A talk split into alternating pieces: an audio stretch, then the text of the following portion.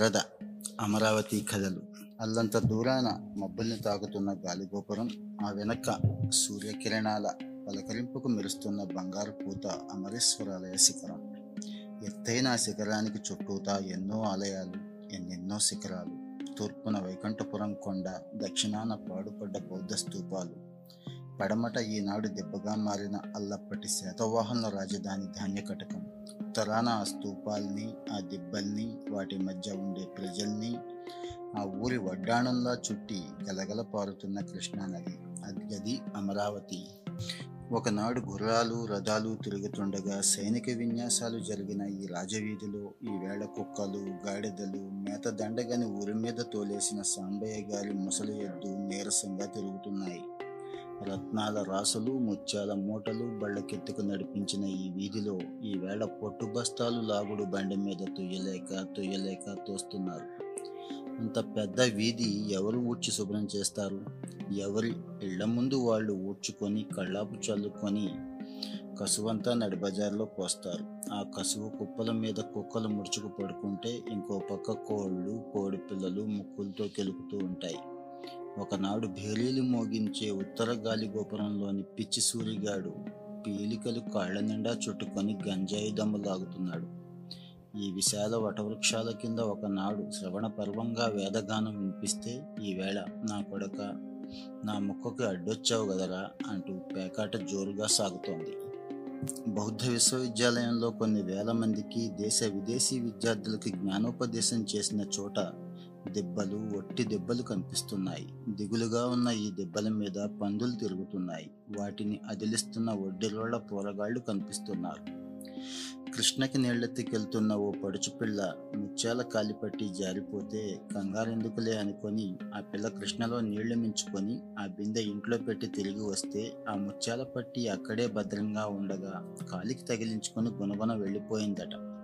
ఈవేళ కృష్ణకి నీడకెళ్తున్న చాలామంది ఆడపిల్లలకి కాలి పట్టీలు లేవు. అయినా గునగున నడిచిపోతూనే ఉన్నారు. ముఖాలు నవ్వుతూనే ఉన్నాయి. గుండెల్లో ఎంత దిగులున్నా. అప్పటికీ ఇప్పటికీ సాక్షి ఆ కృష్ణవేణి. గతాన్ని కడుపులో దాచుకుని ఏమీ తెలియనట్టు నిండుగా ప్రవహిస్తోంది. కృష్ణమ్మ అమరేశ్వరుడి గుడి గోడలొరసి పారుతోంది. పరమేశ్వరుడికి పాదాభిషేకనం చేస్తూ ముందుకెళుతోంది. అల్లంత దూరాన సూర్యుడు రాత్రివేళ పడుకునే చోటు నుంచి బయలుదేరి పరుగు పరుగున అమరావతి వైపుకొస్తున్నాడు. కన్ను సారించి చూస్తే రెండు కొండ కొమ్ముల మధ్య నుంచి వచ్చే కృష్ణ కావలసిన చుట్టం ఊరు నుంచి వస్తున్నట్టుంది. తుళ్ళి తుళ్ళి పారుతోంది. మళ్ళీ మళ్ళీ పారుతోంది. తలంటు పోసుకొని ఉప్పుకున్న జుట్టులా పాయలు పాయలుగా పారుతోంది. ఆ జుట్టుని బంధించి జడగా అల్లినట్టు ఏకపాయగా పారుతోంది. ఇంకా తెల్లారలేదు. దొడ్లల్లో హోరు ఊళ్ళో హోరు ఉన్నట్టుండి కృష్ణ పొంగింది. రాత్రికి రాత్రి వరదొచ్చింది. ప్రళయంగా పొంగింది. ఆ మసక వెలుతుల్లో కృష్ణ గర్జిస్తూ ఇంకా పొంగుతోంది. దొడ్లల్లో నిలువెత్తు నీళ్ళు వచ్చేశాయి జనం గోల హడావిడి తోసులాటలు మట్టి గోడలు విరిగి పడుతున్నాయి. గుడి పక్క వీధిలో ఉన్న ఇళ్ళు ఎత్తు మీద ఉన్న దొడ్లో సామానంతా రాత్రికి రాత్రి కృష్ణలో కలిసిపోయింది. పల్లపీది మూడొంతులు మునిగిపోయింది. మిట్ట మీదకి నీళ్ళెక్కుతున్నాయి యానాదులు గుడిసెలైతే ఎగిరిపోయాయి. కొట్టాల్లో పశువులు కట్టుగొయ్యలతో సహా కృష్ణలో కలిసిపోయాయి. రేవులో పడవలు గల్లంతయ్యాయి. లాంచీలు లంగర్లు లాగేసుకొని ఎటో పడిపోయాయి.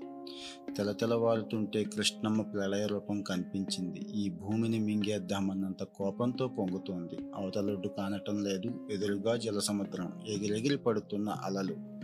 ఆ మహాప్రవాహం మధ్యలో కొట్టుకుపోతున్న ఇళ్ళ కప్పులు క్షణంలో ఓ కప్పు నీళ్ళలో కలిసిపోయింది. మోరలెత్తి అంబా నరుస్తున్న పశువులు కొట్టుకుపోతున్నాయి. మోరలు మునిగిపోతున్నాయి. ఆ ఒడిలో కొమ్ములు మునిగిపోతున్నాయి. కొట్టుకొస్తున్న దొంగలు కలప.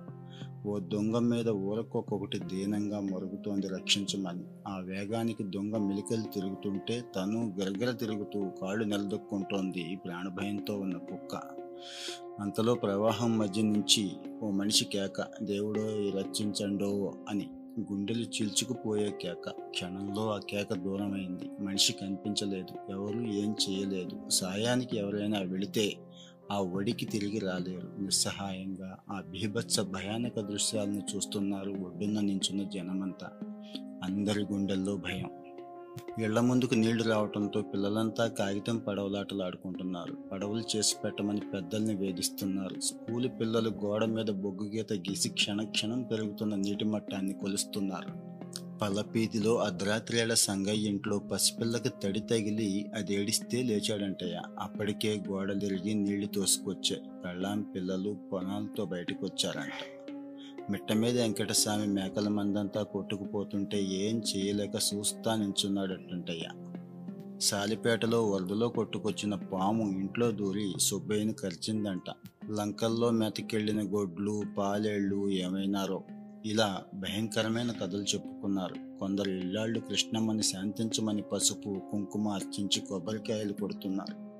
పిల్లలు కొబ్బరి ముక్కల కోసం ఎగబడుతున్నారు. ఊరు సగం మునిగిపోయింది. దొరికిన సామానంతో జనమంతా ఊరి మధ్యనున్న మాలక్ష్మ వాళ్ళ చెట్టు కింద చేరారు.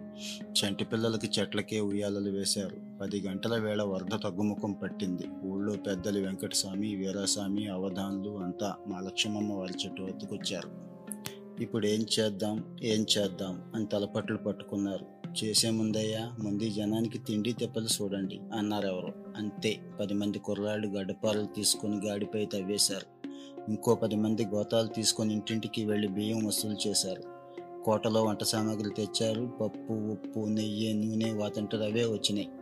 కసట్లో బియ్యం పోశారు. వంట నిర్వహిస్తున్న వెంకటేశ్వర్లు శోభనాద్రి కూరలే ఆలస్యం అన్నారు. అవధానుల గారి భార్య కోమటి సూరమ్మ తెలగ వెంకమ్మ గొల్ల సుబ్బమ్మ కత్తిపీటలు ముందేసుకొని చకచక కూరలు తరిగేశారు.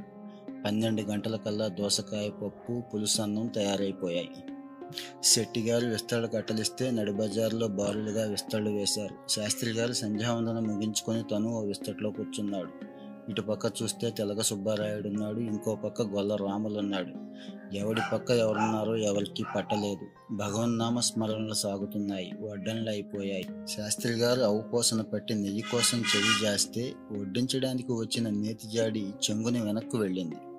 వడ్డిస్తున్న మాలసంగుడు శాస్త్రి గారికి వడ్డించడం ఇష్టం లేక పారిపోతున్నాడు. శాస్త్రి గారు ఒరే సంగ అని పెద్దగా కేక పెట్టి భయం భయంగా వచ్చిన సంగడిని చూసి ఒరే సంగ నీకు ఆకలేస్తోంది నాకు ఆకలేస్తోంది. ఇంకొకళ్ళు వేస్తే నెయ్యి నువ్వు వేస్తే నెయ్యి కాదు పోదురా వెయ్యిరా అన్నాడు. చెయ్యి ముందుకు చేస్తూ. సంగడు ఆనందంగా వడ్డించాడు. నమః పార్వతీపతయే అన్న కేకలు దేవాలయ శిఖరాన్నంటాయి. వరదొచ్చి మనుషుల మనసులు కడిగేసిందనుకుందామా? అబ్బే నాకు నమ్మకం లేదు. స్నానం చేసిన ఒంటికి తెల్లారేటప్పటికి మళ్ళీ మట్టి పట్టినట్లు మనసుల్లో మళ్ళీ మలినం పేరుతుంటోంది. ఎన్ని వరదలొచ్చినా మనిషి మనసు కడగలేకపోతోంది.